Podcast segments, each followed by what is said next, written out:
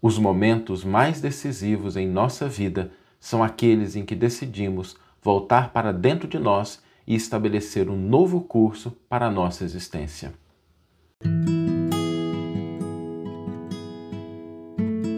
Você está ouvindo o podcast O Evangelho por Emmanuel, um podcast dedicado à interpretação e ao estudo da Boa Nova de Jesus através da contribuição do benfeitor Emmanuel. Hoje a nossa reflexão vai ser sobre uma passagem, um versículo da parábola do filho pródigo. As parábolas são uma fonte inestimável de luz, de entendimento, de orientação para as nossas vidas. E quando a gente pensa nas parábolas, às vezes a gente pensa nelas como histórias que estão distantes do cotidiano, mas a gente vai perceber que não. Que quando Jesus narra cada uma daquelas parábolas, todos os versículos, todas as passagens têm uma conexão muito profunda com a nossa vida, com o nosso cotidiano. E hoje a gente vai refletir um pouco sobre um trecho da parábola do filho pródigo, que é aquele momento em que ele está na mais profunda penúria, na mais profunda dificuldade, em que ele já dissipou todos os bens que ele havia recebido por herança. E ali tem uma frase muito importante que é: caindo em si, ele decide, lembra-se de como os servos, os trabalhadores que prestam serviço na casa do pai dele vivem, que estão em condições melhores do que ele naquele momento, e ele decide efetivamente tomar um novo rumo, um novo direcionamento. E o, o grego, a, o texto original, ele traz uma expressão que às vezes é difícil da gente traduzir, porque ele traz assim, voltando-se para si mesmo. Esse é o sentido, voltar-se para si, né? E, e é esse movimento de internalização, de olhar para dentro de você. É isso que caracteriza o que está no original. As traduções trazem algumas divergências às vezes, mas o sentido é esse. O sentido é preservado de muitas formas, inclusive com a expressão caindo em si. Esse momento é um momento de fundamental importância, porque muitas vezes nós acreditamos que os momentos mais importantes na nossa vida são aqueles em que ocorrem mudanças externas relevantes. Quando a gente consegue um novo emprego, quando a gente passa na faculdade, quando a gente se casa, né? e, e tudo isso é importante, né? Quando a gente tem uma conquista externa, tudo isso é extraordinário, tudo isso tem a sua relevância, não há que se minimizar esse momento, mas é preciso a gente lembrar que todos eles, quando se concretizam, são o resultado de um momento muito mais importante que às vezes aconteceu antes, que aconteceu talvez dias, semanas, meses, anos antes daquela culminância externa que se realizou com uma conquista, com uma... uma realização, como uma mudança. Esse momento fundamental é o momento em que a gente se vira, a gente se volta para dentro de nós. E quando nós voltamos para dentro de nós, nós encontramos aquilo que nós somos de fato. Muitas fontes de sofrimentos, de angústias, de dores em nossa vida são resultado de nós pautarmos a nossa existência pelas coisas externas, pelos padrões externos, ou pela inércia de comportamentos, de posturas. Mas quando a gente volta para dentro de nós e nós descobrimos o que nós somos, por que nós estamos aqui, a gente começa a enxergar a vida de uma outra forma. Quando nós enxergamos no íntimo das nossas almas e percebemos que somos espíritos imortais, que estamos passando pela experiência material com o propósito de crescer e que trazemos dentro de cada um de nós uma centelha divina, uma luz inextinguível, nós começamos a descobrir valores mais profundos na nossa alma. Nós começamos a descobrir virtudes e possibilidades e, principalmente, nós despertamos para a realidade de que a nossa existência é um convite constante à renovação, à transformação, ao crescimento, ao aprendizado. As condições externas, elas podem se apresentar de variadas formas. A gente pode ter situações de calmaria, situações de dificuldade, situações de desafio, mas quando a gente se volta para dentro de nós e a gente começa a enxergar o que nós somos, nós despertamos para uma nova fonte de forças, de orientações, de disposições, e a gente começa a entender e a enxergar na vida outros aspectos que, sem essa ótica, sem essa perspectiva interna do que nós somos, às vezes podem ficar completamente invisíveis aos nossos olhos. A gente começa a perceber que nós não somos vítimas das situações, mas nós estamos aqui para crescer com as situações. Que nós não viemos aqui com o propósito de passarmos pela vida simplesmente aproveitando as boas coisas, são importantes, nada de errado com isso, mas tem algo mais profundo, que a gente crescer, que a gente contribuir. Quando a gente começa a se movimentar da esfera de padrões exteriores para aquilo que está no íntimo da nossa alma, da essência do nosso ser, nós começamos a enxergar novas forças, novas possibilidades, novas alegrias, ainda que as situações externas se mostrem bastante desfavoráveis.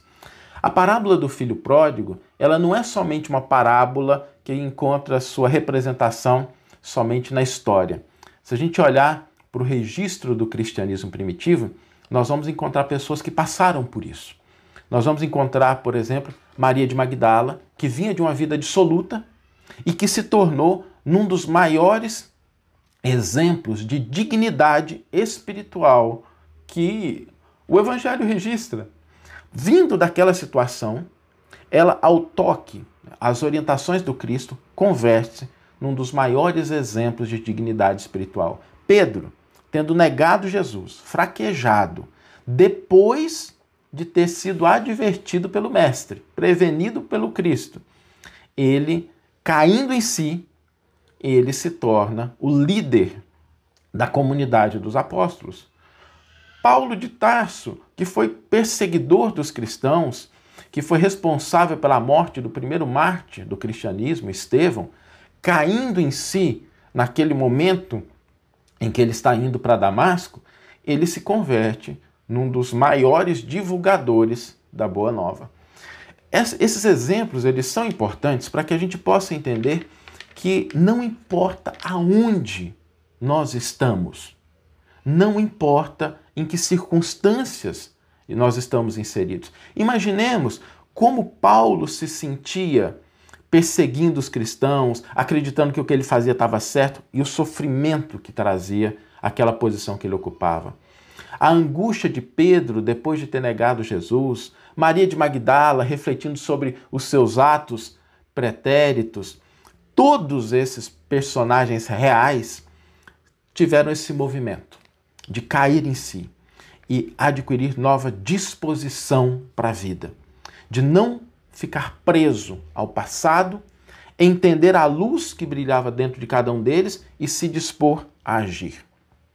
Todos nós que temos a bênção do dia, da oportunidade da vida, temos condição de, nesse momento, no momento em que nós decidirmos cair em si, cair dentro de nós, voltarmos para dentro da nossa alma, enxergando os valores imortais que cada um de nós traz.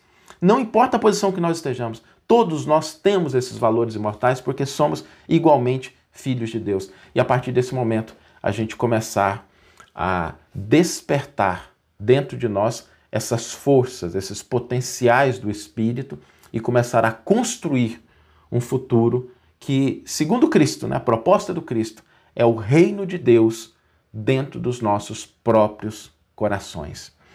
A parábola do filho pródigo nos traz esse ensino fundamental de que as condições externas podem estar desafiadoras, mas se a gente se volta para dentro da nossa alma, a vida adquire uma nova perspectiva, um novo formato, possibilidades, situações que a gente não enxerga começam a se desvelar diante dos nossos olhos. Vamos ler agora a íntegra do versículo e do comentário que inspiraram a nossa reflexão de hoje. O versículo está no Evangelho de Lucas, capítulo quinze, versículo dezessete, faz parte da parábola do filho pródigo, e nos diz: mas caindo em si, disse: quantos assalariados do meu pai têm abundância de pães e eu aqui pereço de fome? E Emmanuel intitula o seu comentário: Caindo em si. Este pequeno trecho da parábola do filho pródigo desperta valiosas considerações a respeito da vida. Judas sonhou com o domínio político do Evangelho, interessado na transformação compulsória das criaturas. Contudo, quando caiu em si, era demasiado tarde, porque o divino amigo fora entregue a juízes cruéis. Outros personagens da Boa Nova, porém, tornaram a si a tempo de realizarem salvadora retificação. Maria de Magdala pusera a vida íntima nas mãos de gênios perversos. Todavia, caindo em si, sob a influência do Cristo, observa o tempo perdido e conquista a mais elevada dignidade espiritual por intermédio da humildade e da renunciação. Pedro, intimidado ante as ameaças de perseguição e sofrimento, nega o Mestre Divino. Entretanto, caindo em si, ao se lhe deparar o olhar compassivo de Jesus, chora amargamente e avança, resoluto, para a sua reabilitação no apostolado. Paulo confia-se à desvairada paixão contra o cristianismo e persegue, furioso, todas as manifestações do Evangelho nascente.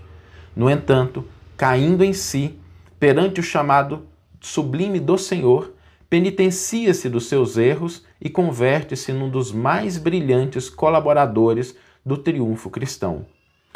A grande massa de crentes de todos os matizes, nas mais diversas linhas da fé, todavia, reinam entre eles a perturbação e a dúvida, porque vivem mergulhados nas interpretações puramente verbalistas da revelação celeste, em gozos fantasistas, em mentiras da hora carnal, ou imantados à casca da vida a que se prendem desavisados.